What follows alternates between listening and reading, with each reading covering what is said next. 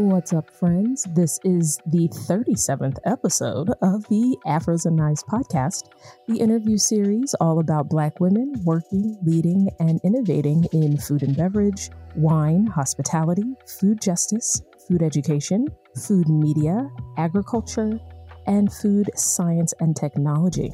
I am your host, Tiffani Rozier, and in this episode, I have the privilege of speaking with founder and CEO of Sojourn Heritage Accommodations, Kristin Kitchen. Sojourn Heritage is a heritage tourism brand where luxury meets history. Kristin is the owner and operator of Six Acres Bed and Breakfast, a house in the Underground Railroad network, which she converted into a very successful hospitality business in Cincinnati, Ohio. In 2014, Kristin launched a new brand of boutique hotels, blending the intimacy of a bed and breakfast with the amenities of a first class hotel. The Sojourn Heritage Hotel brand focuses on African American history, culture, and urban life with an aim to share history and inspire community building.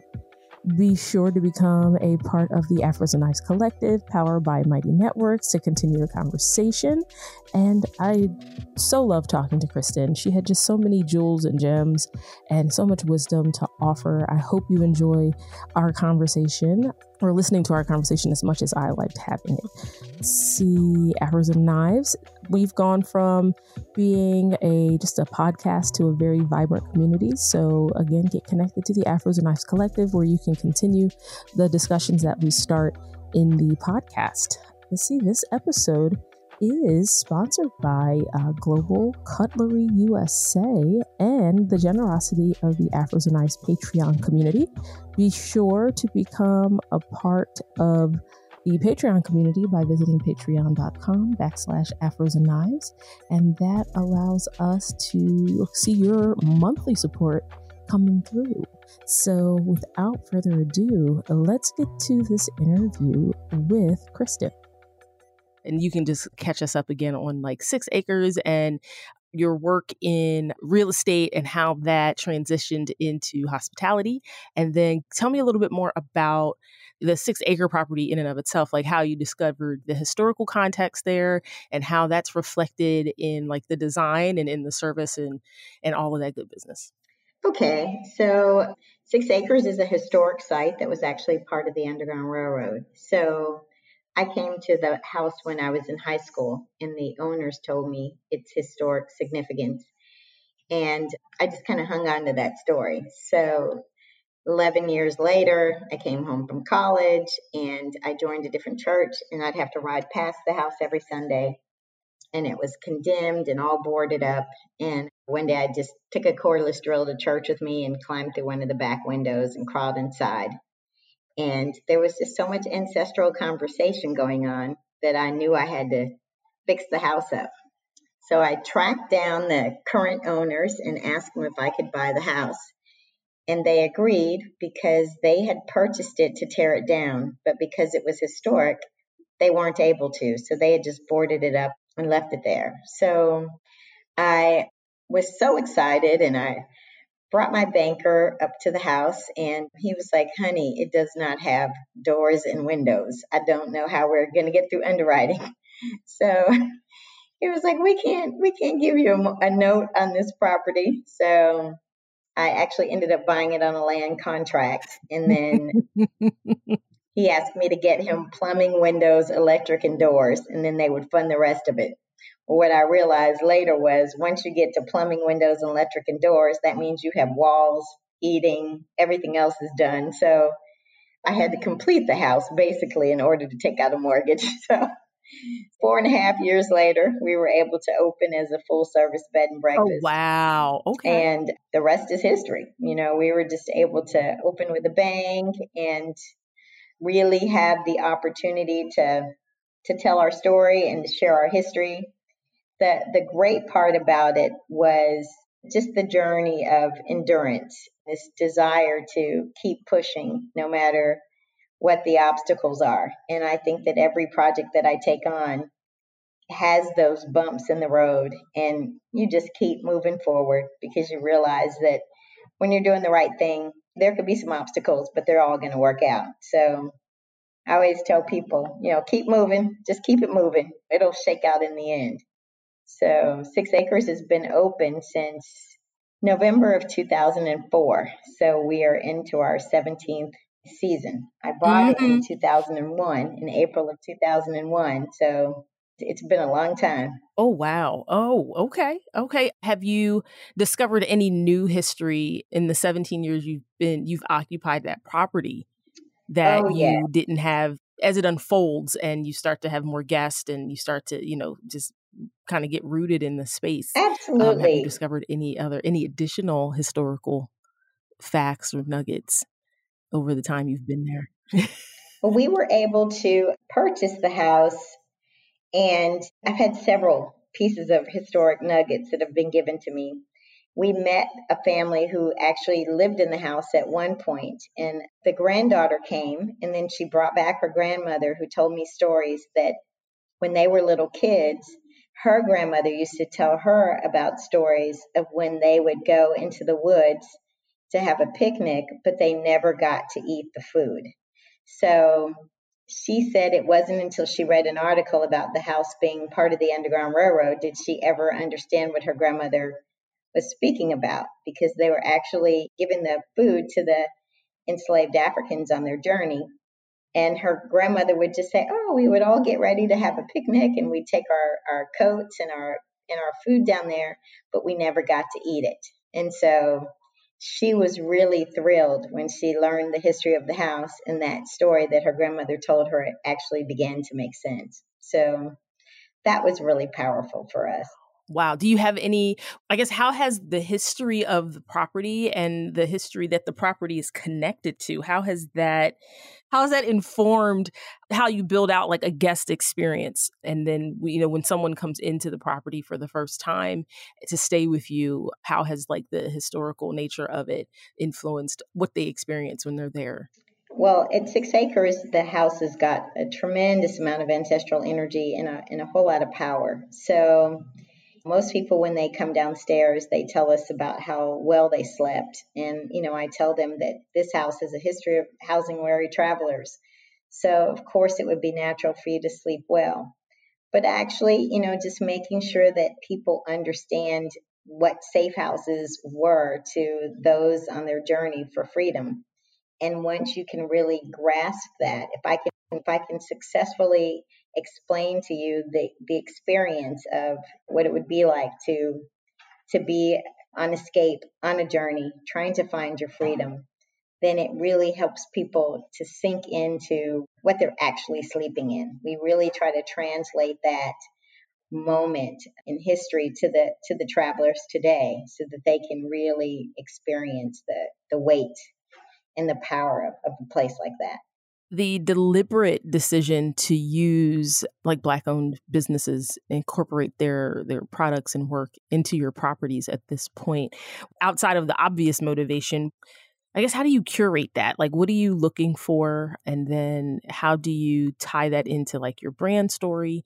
And who's your very first like vendor that you called on or that you tagged in in a property Basically, there's black excellence in the in in every aspect of a business, and our job is really just to to find them. So we reach out, we source, we you know reach out to other friends. I don't know if you know who Maggie Anderson is, but she and her husband shopped black for a year. They're a couple from Chicago.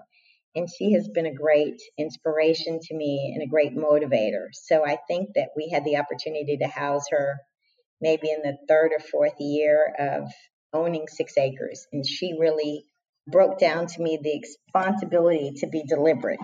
And she also shared with me several vendors. She's she's a walking resource for any vendor that you're looking for in any city in the country. You just call Maggie and she will tell you who you need to get.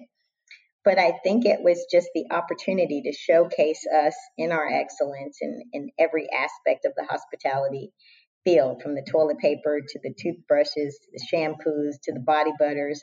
We're actually creating these products. We may never have the opportunity to to sell to a larger brand because oftentimes in order to even get into those portals you have to have you have to have a company that's having a revenue generation of at least a million million dollars a year. So just that right there kicks most of us out of out of the industry. So if you go to a larger brand like Marriott or Hilton or the Hyatt, you're not going to see any black vendors in their portal because they're not focused on the small boutique vendors that are creating their own products and focused on the excellence of the quality of product that you're being given. So we just really wanted to showcase and highlight that and to ensure that we're responsible for our own success as we grow.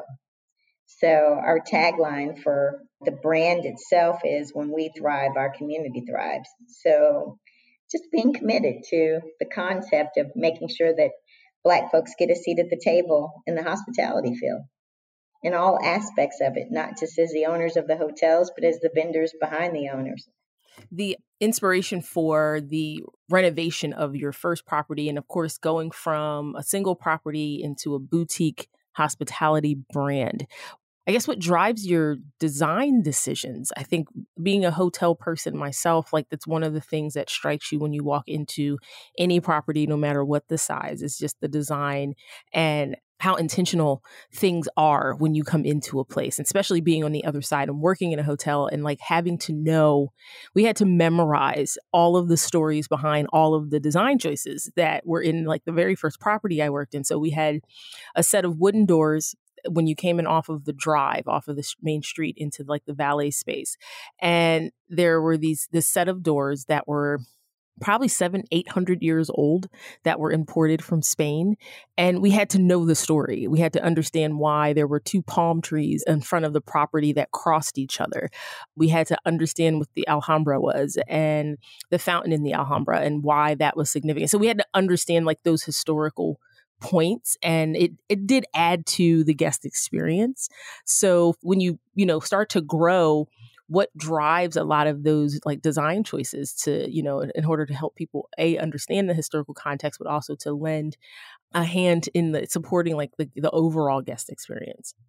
Well, I think that that's a major component. So, you know, from because we focus on history, the most important part of, of any hotel that we go into is really understanding the history of the communities that we're putting our hotels in because we purpose to tell that African American story. So when we went to Miami, for example, we we're in a historic African American community where black stars and entertainers that could perform on South Beach had to come over town to go to sleep because they weren't allowed during Jim Crow. So we focused our second project on, you know, the history of black people in entertainment in Miami, selecting people that were part of the change in the color line, being able to perform as well as sleep on South Beach. So it was a very deliberate decision. You know, I spent probably as a historian, this is my favorite part to sit down and dig up the history and, and tie it all together where the stories actually make sense when we're when we're telling it inside of the space. So, you know, I probably spent a year doing research on each of the people that are members of the Harlem Renaissance that performed in Miami or that had some direct connection to Miami, such as Augusta Savage, who was from there, or Zora Neale Hurston, who was who was from Florida, and then being able to craft their stories and tie it into the the communities where we where our hotel is. It's in a historic community called Overtown in Miami, which is basically downtown Miami. We can walk to the Heat Stadium. We're a few blocks off of Biscayne. But being able to tie that historical relevance into the into the story was very important. So I'm actually here in North Carolina on a on our next project and it is we have not identified the name of the project or any of those things yet because I've still got a lot of work to do with the community to be able to figure out what our name is going to be based on the history in the community where we are, the Black history in this community. So everybody's asking, what's the name? What's the name? And we're like, we haven't figured out the name yet because we haven't done enough research to be able to to get that name and to really grasp what story are we going to tell. And that story helps to shape what the design is going to look like. So I think it's probably more of an ancestral guidance than than a typical hospitality space. You know what you want to do and then you make it happen. We are part of the journey as the house begins to tell us or the hotel begins to tell us what story they want us to share with the world. I don't think people, and again, it's like because you don't think of people aren't necessarily thinking of hotels as as those particular types of experiences. I think you get to a, a, point where you're like, okay, it's just a place to stay or eat, or I'm going to the spa.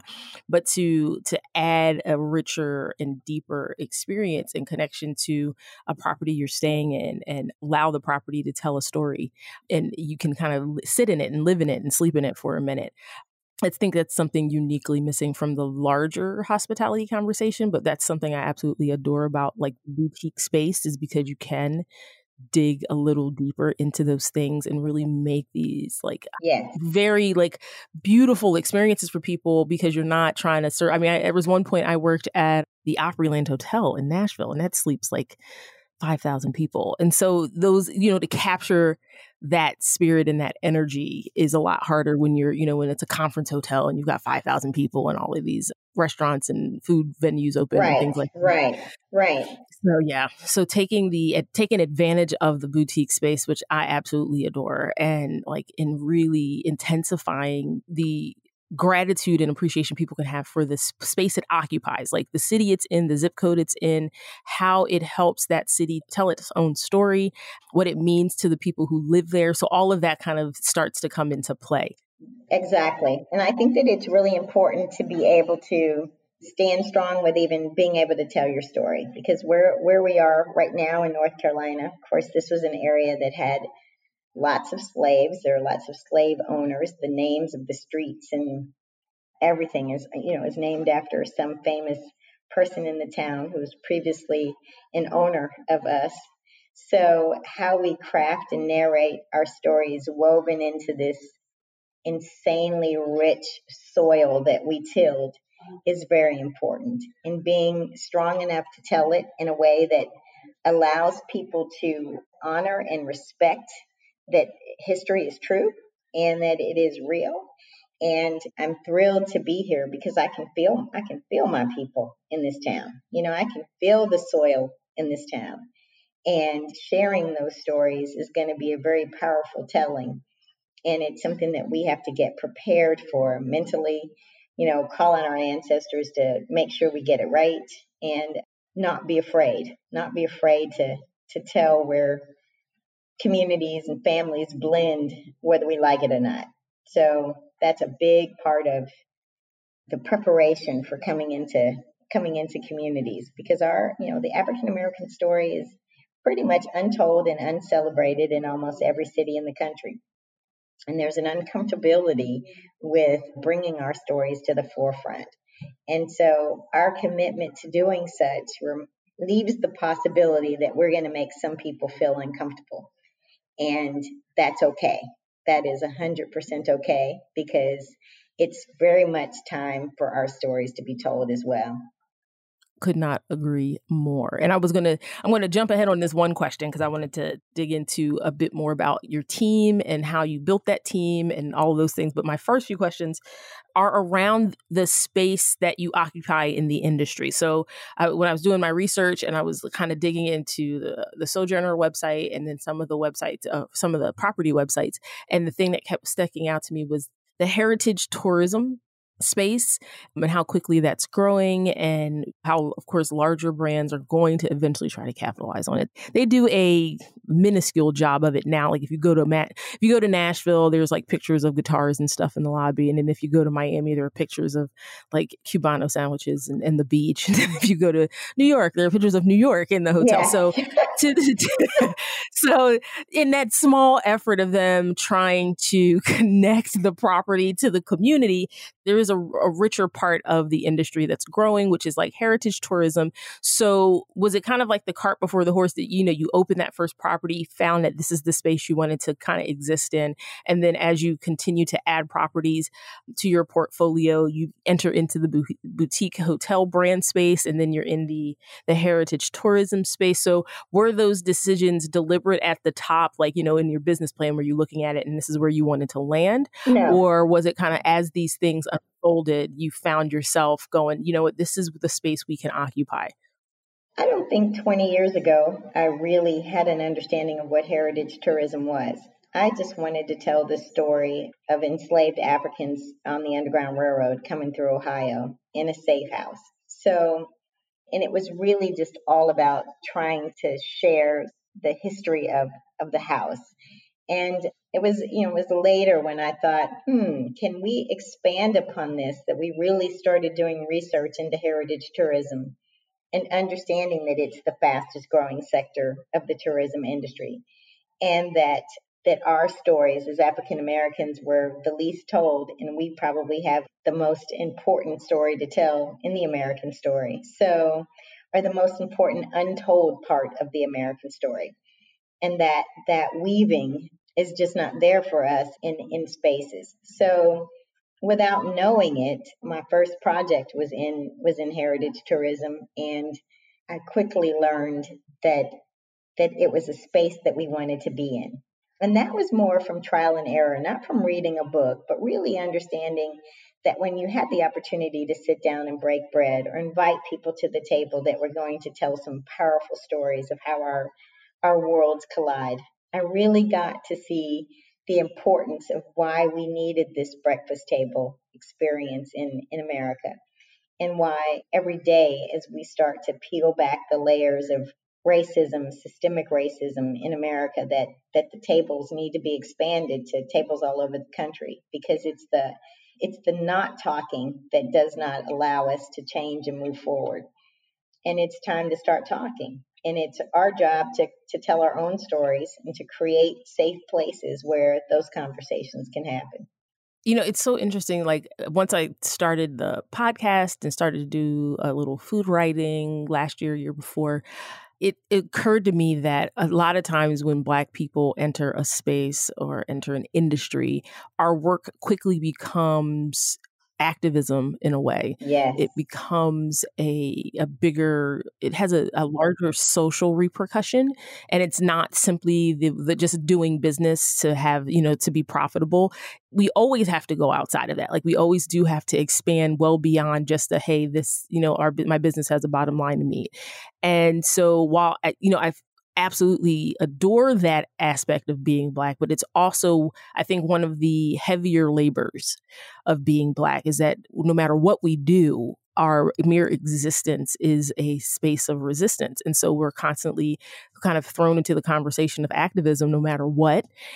And even if it's like, hey, I just wanted to do something because I like it and I enjoy it, is just not something that necessarily can factor in all the time. Like, hopefully, we find ourselves in work that we absolutely love and adore enough to engage in it in this way as well. And so, it's not lost on me that because you can't it's not just going to simply ever be a place to come sleep or uh, come have breakfast or you know spend some time in a city. It's never going to just be that. And so i think part of me is like a huge fan of the fact that it's not that just that and there's like richer there's richer context there but at the same time i'm like man i am surprised that black people are not more exhausted considering that no matter what what we do becomes this thing and you're just like ah okay so i guess i have to somehow be right. some kind of mm-hmm. activist now because i don't have much of a choice and specifically because it's like okay and we never pick or choose anything that doesn't have that meaning. I think we're just attracted to it because we know that life always has deeper meaning in anything we do. So to pick a property and be like, yeah, you know, this was part of the Underground Railroad, like that automatically puts you in a space. You're not like picking some random lot in the middle of a downtown area to erect a 300 room hotel just so people have a place to stay when they're there. It's so much more than that. And I think we intentionally, we, we are attracted to those things anyway. So we do have to find space or hold space for ourselves in that way. Well, I, I also think that we're in a transitional part of of telling our history and telling our story. We went from the oral history to the to the written history, and we are also understanding ourselves across the country. One of my friends that owns a B&B, we had this conversation yesterday about if she rents her place out, oftentimes more black people will show up than said that they were coming on the reservation. And she said, Kristin, how do you handle that if more black folks come. So if they say they're going to have four people, but when they come, they have 10 people, how do you handle that? And are you upset? And I, you know, we laughed about this for a long time because I said, this is cultural. yeah. And you have to let it be okay that it is cultural. Why do we sleep 10 deep? Because we like it. You know, and I was explaining to her, even as a as an innkeeper, as a woman who owns hotels, last month my grandma turned 100 and we rented a hotel room and there were probably I, I, can't even tell you how many of us there were in there. Kids the mamas the daddies because we all just wanted to be together. And i said it's not about finances. It's not about this thing that we're trying to be obstructionist to the limit. It is just how we how we travel. I mean just like you were saying before how we go to our aunt and uncle's houses. And even there, we're going to sleep 10 people in a room because that's so we can stay up all night and laugh and giggle and catch up and, right. and do it. So I said, I think you probably need to change your thought process about why it's being done, you know, and, and not villainize what is culturally universal to most black families that we, we love to be with each other.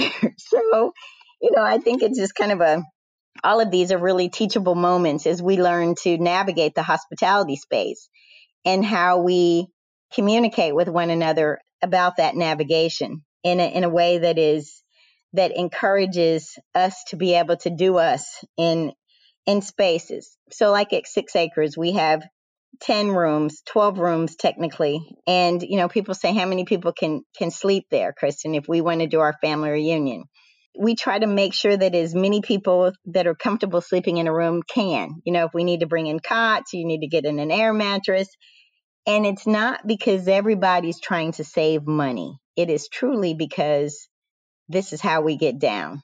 And being able to understand that without judgment and without misunderstanding the souls of Black folks, we're able to really create a healthy, happy soulful experience that we crave, that we crave and that we love in a place where it says, you know, we don't care if it's 10 of y'all in the hotel room, knock it out. So, I mean, it's not 10, but you know, I just think these are moments where we get to invite each other to the table our way and in a space that that says it's okay.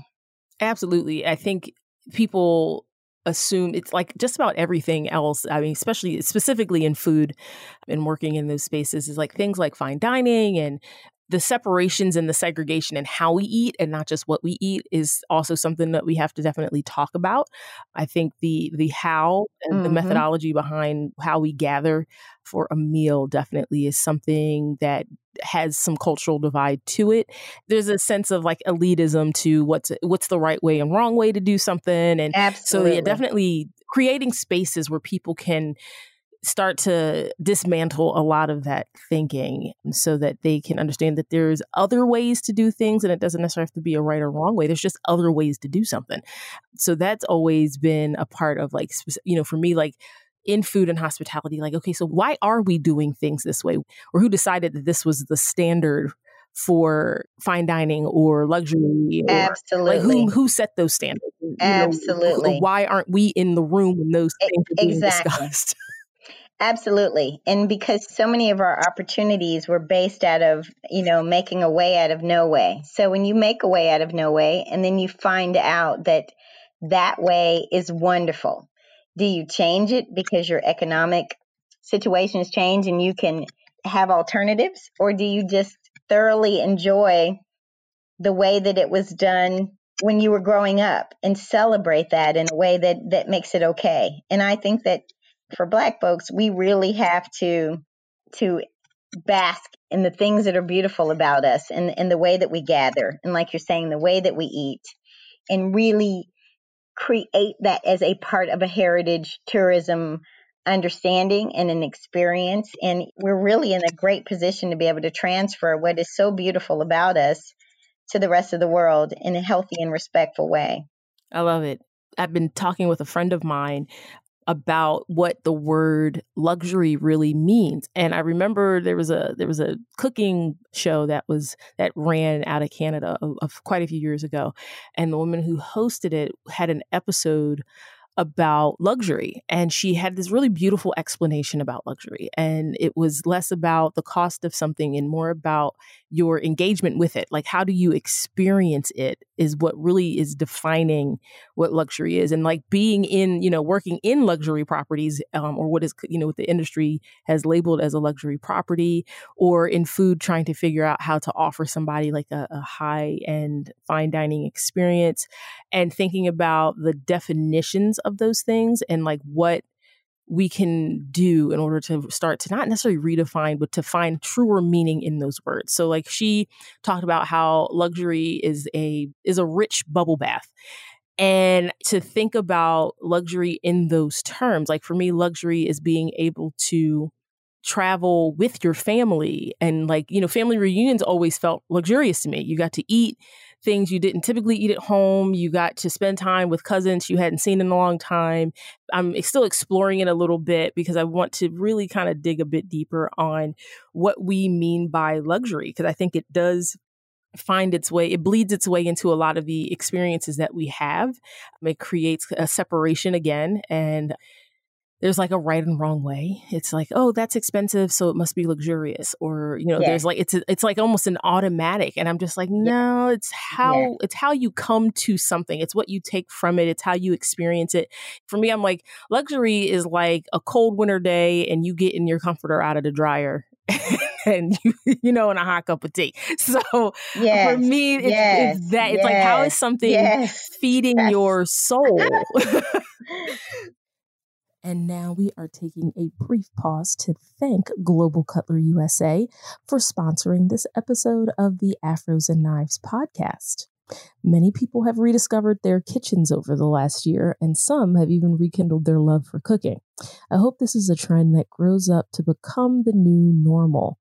Cooking at home can be amazing if you come to your cutting board with curiosity and no apologies, if your pantry and your fridge are well stocked, and if you have a sharp, balanced knife at the ready, like an 8 inch classic chef knife by Global Cutlery, made of Cromova 8 stainless steel, Global Cutlery has been expertly handcrafting knives inspired by the traditions of Japanese sword making and only using the finest raw materials available.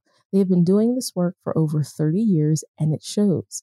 The knives are for both the home and the commercial cook, and each knife has the signature global edge and it stays sharper longer.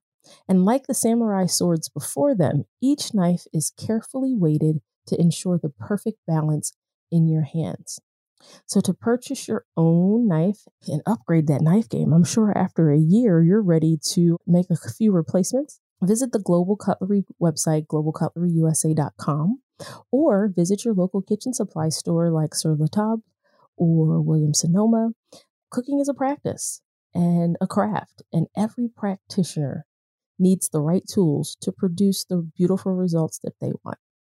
I had a travel writer come and stay with us at the hotel and it was her and her husband and she was just doing a series on B&Bs. And so when she got there, we had Jill Scott was playing, and we ended up dancing and just having a glass of wine and laughing and talking. And some of my friends came by, and you know, they got to interact with them. And it was just this really organic, unplanned gathering that happened way before COVID. So the next morning, she having breakfast with the rest of the guests, and eating grits and potatoes and just she said I've done 15 B&Bs and out of all of the ones that I've done this is my favorite one and I don't know why. Mm. And I said, "Did you ever spend the night at Black Oak's House and wake up in the morning and have breakfast?" And she said, "No." And I said, "Well, we generally got this every morning at our grandmother's house." And I said, "It's soul. You know, this is the soul of us." She kind of got a tear in her eye and she said, "Can I quote you?" Oh, And I you know, it that. really made me understand this stark, powerful difference in what she had experienced previously with maybe a what we would consider gourmet breakfast. And she said they all had a ton of sugar in them. And, you know, she's having all these pastries. And here she's getting, you know, this real Southern style breakfast prepared well. But it was the energy around it, it was the people around it. It is that everybody is invited to that table. It may not always just be the guests that come for breakfast. right. And she was just enamored with with what our places bring to the table as it relates to being a part of a soulful experience. And she just had never had it before. I think that that's that it was luxurious to her. Yeah, It was luxurious to her And- because it was her favorite place to be. I, and I think that's luxurious to anybody. I just, I've been specifically through the year this year because so many people have been at home and have spent a lot of time in the house, you know, Mhm. copious amounts of time with people you don't typically spend a lot of time with, even though you're related to them or married to them.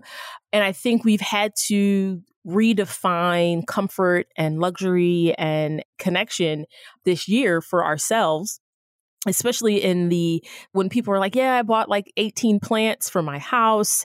I upgraded my my bedding this year. I got a new mattress this year. Like those things that take care of your soul we've all had to like reevaluate what we're doing people are purging Right. they're putting things in containers and getting rid of things and throwing things out because they realize having more stuff doesn't feed my soul at all it doesn't make me feel good it doesn't make me feel alive Absolutely. what am I doing with it? And so I think it's a fantastic time, specifically going into like giving season and Christmas and people buying gifts for each other and everyone's kind of entering like the giving season in a reactionary way like oh i'm going we're going to react to how terrible this year has been for a lot of us by shopping Right. and right. what I hope to do, like towards the end of the year, because I, do- I usually do a gift guide, and I was thinking about thinking through that gift guide this year, and what I'm hoping to do is transition people's thoughts away from accumulating stuff and more like you know because i want my gift guide to really be a curation of experiences of things you can do when either the world opens up or things you can do right now in your home to create a space that feeds you, specifically because we can't go to places that typically do that.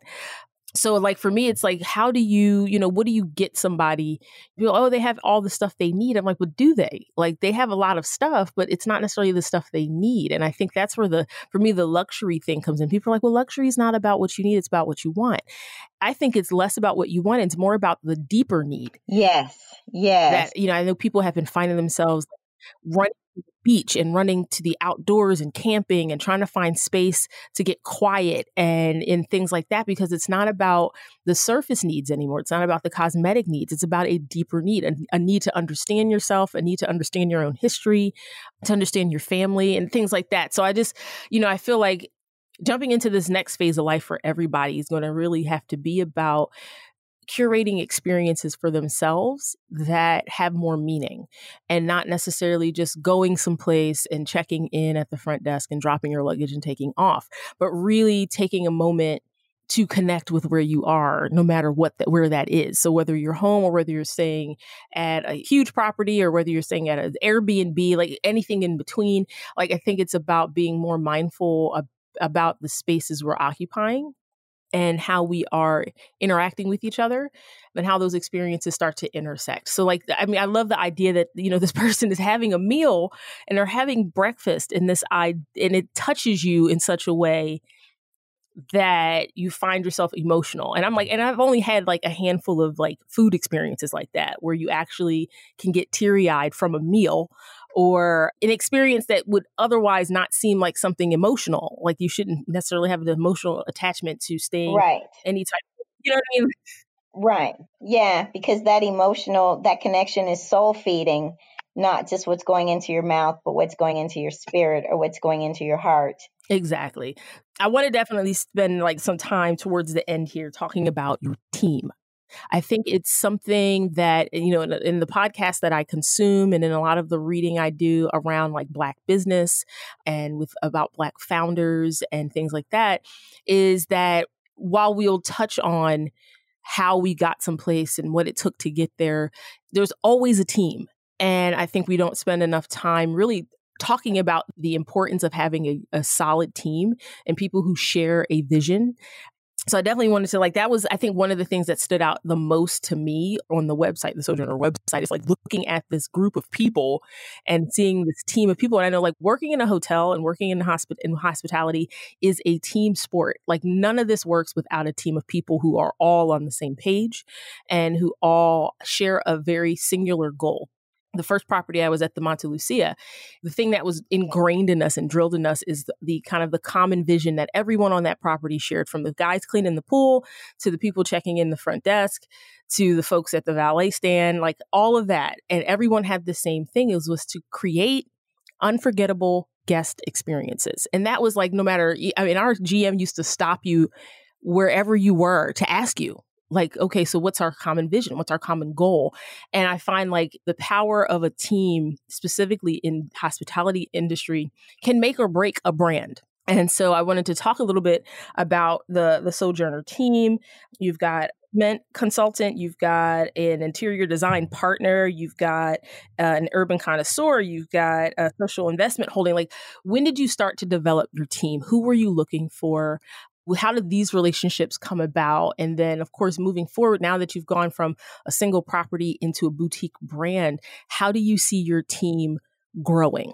Well, I think the most important part about our team is just what you were saying about everybody kind of having a singular vision about, first of all, that are we all clear that we want to share the African American story? And are we all clear that we want to connect with as many African American vendors and partners as we can to grow the brand.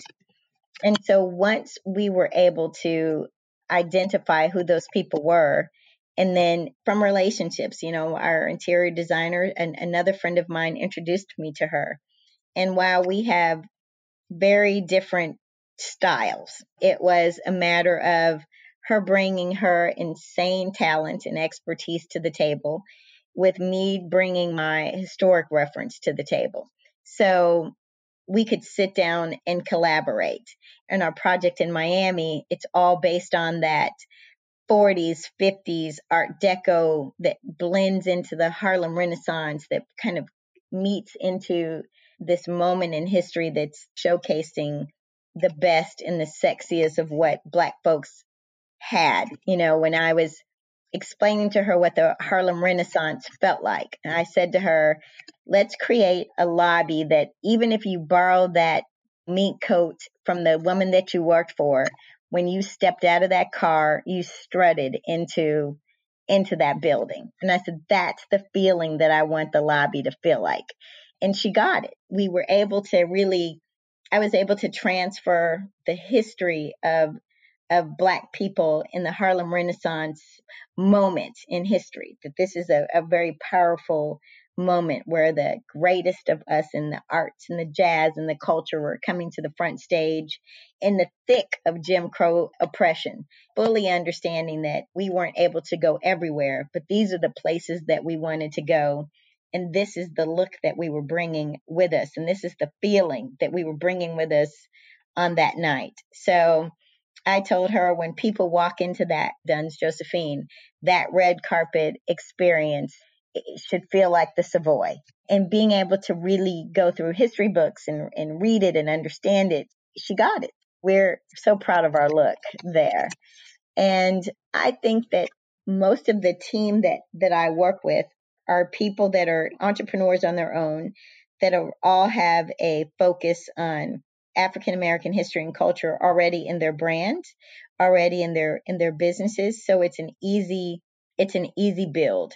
There were no obstacles to our connections. There's a lady that is the woman who makes it all happen for us, who's directs all of our marketing and just she's her own brain trust for me. Her name is Metris Bats, and she is I can say something and she can translate what I'm saying into something that makes perfect sense.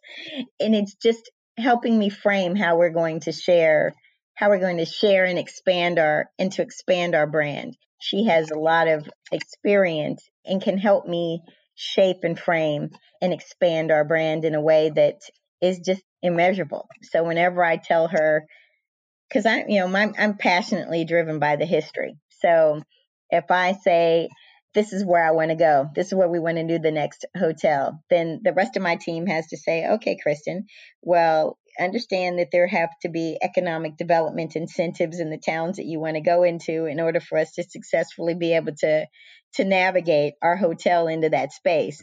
So they do that part of the story or they tell me, "Nope, we're not going there because they don't have any money for you to come." So I'm like, "Okay."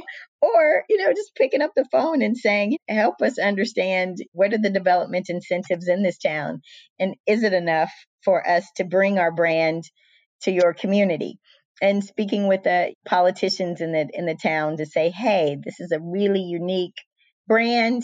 We think you guys have an amazing African American story to tell. Are you open to a public private partnership that allows us to come into your community and make your history richer and to highlight a part of your history that makes the whole history richer in a ridiculous expansion mode right now because of the Black Lives Matter movement. And now everybody is getting that telling the African American history story in in places that are revenue generating, in in places that actually have a tax base that you get taxes every time somebody sleeps. We've got the heads and beds model, right?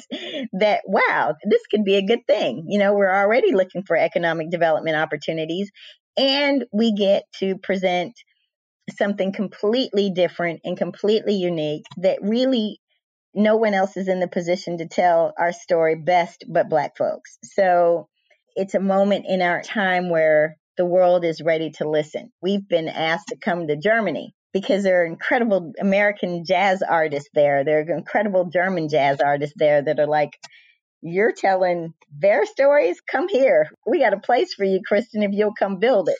So I think this is just a, a glorious time for us in the hospitality game because it's being able to tell our stories well and to really share just the beauty, the beauty of our stories around the world. This summer or in the spring, I'm taking my little one to Paris if we can go, if COVID doesn't shut us down.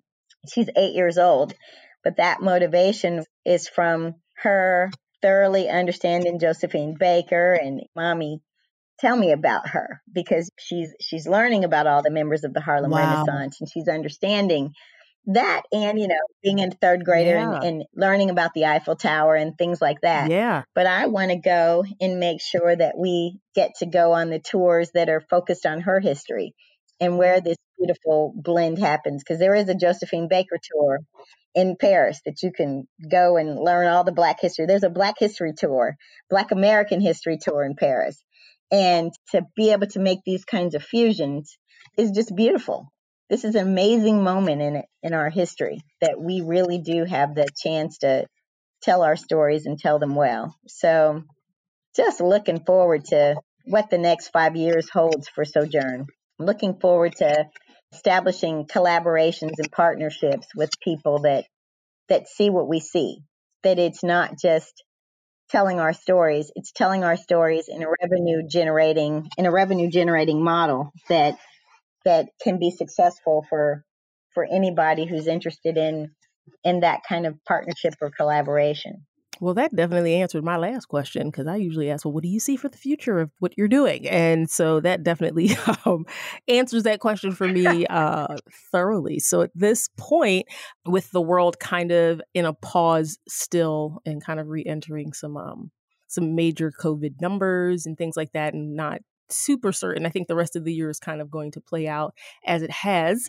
but for for sojourner in the uh, how can the community connect with the brand i know you said you were in north carolina right now working on another property uh, or another project so what's the best way to find out how to book a room where to stay are you guys on social media so we can just follow the progress for the new project so just uh, let us know how we can connect with the sojourner brand and that way people are supporting and booking rooms and spending money and learning their history and all the other good stuff well in Miami, I don't know if you know, we pivoted. We're housing the homeless with the Miami Dade Homeless Trust through the pandemic. So, what started out as a 30 day contract, we're now moving into our eighth month and it has really been just a gift for our brand because we're able to offer our best to our community. And it's really such a huge part of what the brand mission is that we're not just here.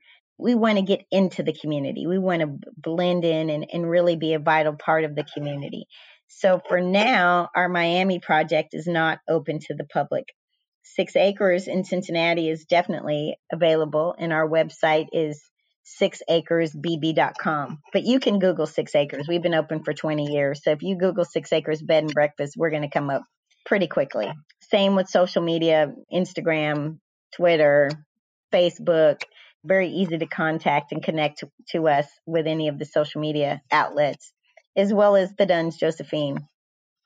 With our new project, we're preparing for our our launch that will probably we'll at least do some sort of a Christmas launch. And in addition to that, we're launching a new website that's got all of our brand products on it. So you'll be able to shop from some of our local vendors as well as all things that are about the brand, all things that are that are related to the brand. We have our own custom pillows and our own custom linens and things like that that you'll be able to come into the portal and purchase. If you've slept here, then you'll be able to have some of these kinds of things. And just reaching out to me directly. I'm on the website every single day. Me or Metris, we are very connected. We will respond within 24 hours. There's a lot of planning for the future. We understand that right now in this moment, it's not as easy to host large gatherings, but we've been fortunate to be able to host several small ones. I mean, almost all the all the weeks have been rented out at the bed and breakfast because people do want to gather in a space where they can have the whole place and be together as opposed to going to a hotel and interacting with other people. So we automatically give you the social distance opportunity because you're in a, a six room building or five room building where it's just your family in that space. I feel like when COVID is open, we will really be able to just open with a with a bang. But in the interim, you know, it's there's a lot of planning, growing. It's not overnight when you take on a property and then from the day that you open that can be a year or so from identification of a property in a community to acquiring an asset to opening day so this year of 2021, we say we're going to identify our next five projects on deck and then begin the process so that in 2022, we're able to open successfully and get ready. So we'll be posting and letting everybody know every time we take on a new project and when our projected opening opening date will be. But really looking forward to to building a brand that that tells our stories where we are. Well, thank you so much. I mean, we know that our tech challenges will sometimes discourage us from continuing on, but thank you for continuing on with me today and not letting the internets overcome us. So I appreciate you. I am going to just hit the stop on the record and if you could give it about 5 minutes to just process your your file and then I'll let you know when to go ahead and disconnect. Thank you so much for tuning into my conversation with Kristin Kitchen on this episode of Afros and Knives. To learn more about Sojourn Heritage, visit their website, sojournheritage.com. With more people getting vaccines and traveling becoming a viable option again, be sure to check out Six Acres Bed and Breakfast or Duns Joseph in Miami And be sure to check out next week's episode with the executive sous chef for Tyson Cole's Uchi Dallas. Rhonda McCullough will be joining me next week. A special shout out to the Afros and Patreon community for their continued financial support. This show thrives because of your commitment to supporting it. As always, you can head over to the Afros and Knives website, afrosandknives.com, to sign up for the email list, to listen to past episodes, to buy Afros and Knives merch, and to check out all of the links and resources for each episode on the episode pages. If you enjoyed this episode, if you want to support the podcast, please be sure to share it with other people, to post about it on your social media, to engage just with the community and then leave a rating and a review on Apple Podcast. And I want to say Spotify. So to catch the latest from yours truly, you can follow me on Instagram at Chef Tiffani, T I F F A N I, Rozier, R O Z I E R, and on Twitter by the same handle, Tiffani Rozier. And that's all for today. And now, may you be held in loving kindness. May you be happy and safe. May you be healthy in both body and in mind. May you live a life of abundance and audacity. May your heart be at peace. Ashe, and I will see you guys next week.